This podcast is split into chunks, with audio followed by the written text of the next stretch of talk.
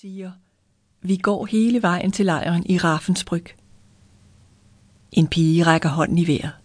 Normalt sker det aldrig på dette tidspunkt i beretningen.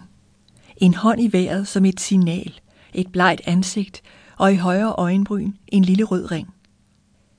Den løftede hånd forvirrer Suzanne Langlois.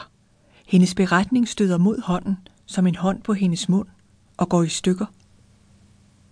Pigen spørger, om Suzanne Langlois havde hørt om Ravensbrück i Frankrig inden afrejsen.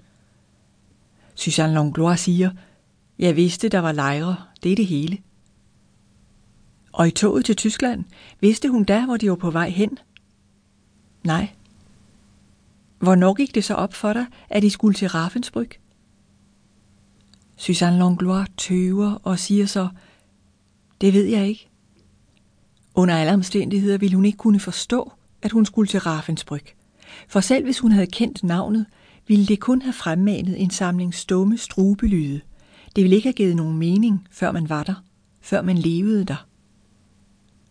Så du vidste ikke, hvor du var? Suzanne Langlois smiler, tøver og siger så, nej. Hun retter på sit sjal. Hun forsøger at fortsætte, fremkalde det ord, som skal dukke op på dette sted i beretningen. De 30 drenge og piger på 18 år stirrer på hende, venter. Og det er som en splint i håndfladen. Et ganske lille ubehag. En blåviolet spids, som ingen ville kunne se, hvis huden ikke var så glat udenom. Pigens spørgsmål. Hvornår kendte jeg til Raffensbryg? Hvornår hørte jeg ordet Raffensbryg for første gang?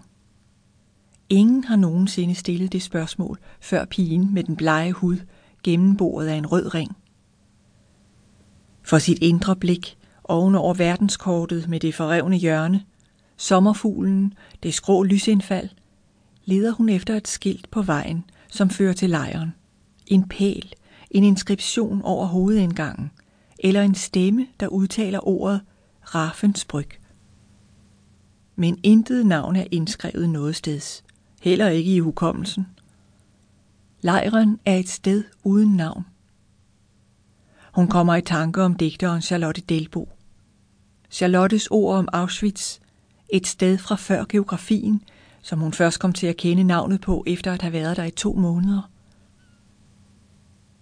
Det vil sige, fortsætter pigen, den dag vidste du intet om det.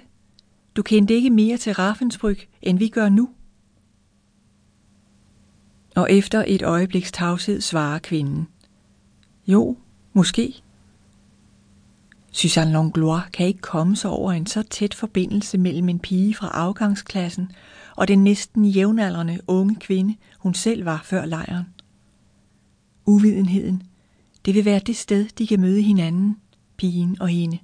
Det fælles sted med 60 år imellem. I virkeligheden er sætningen fra før, vi går hele vejen til lejren i Ravensbrück, umulig. At gå fra stationen og kende bestemmelsestedet, sådan var det ikke for Suzanne Langlois. Først at blive ført af vejen langs høje græntræer og blomstrende villager, uden at vide det.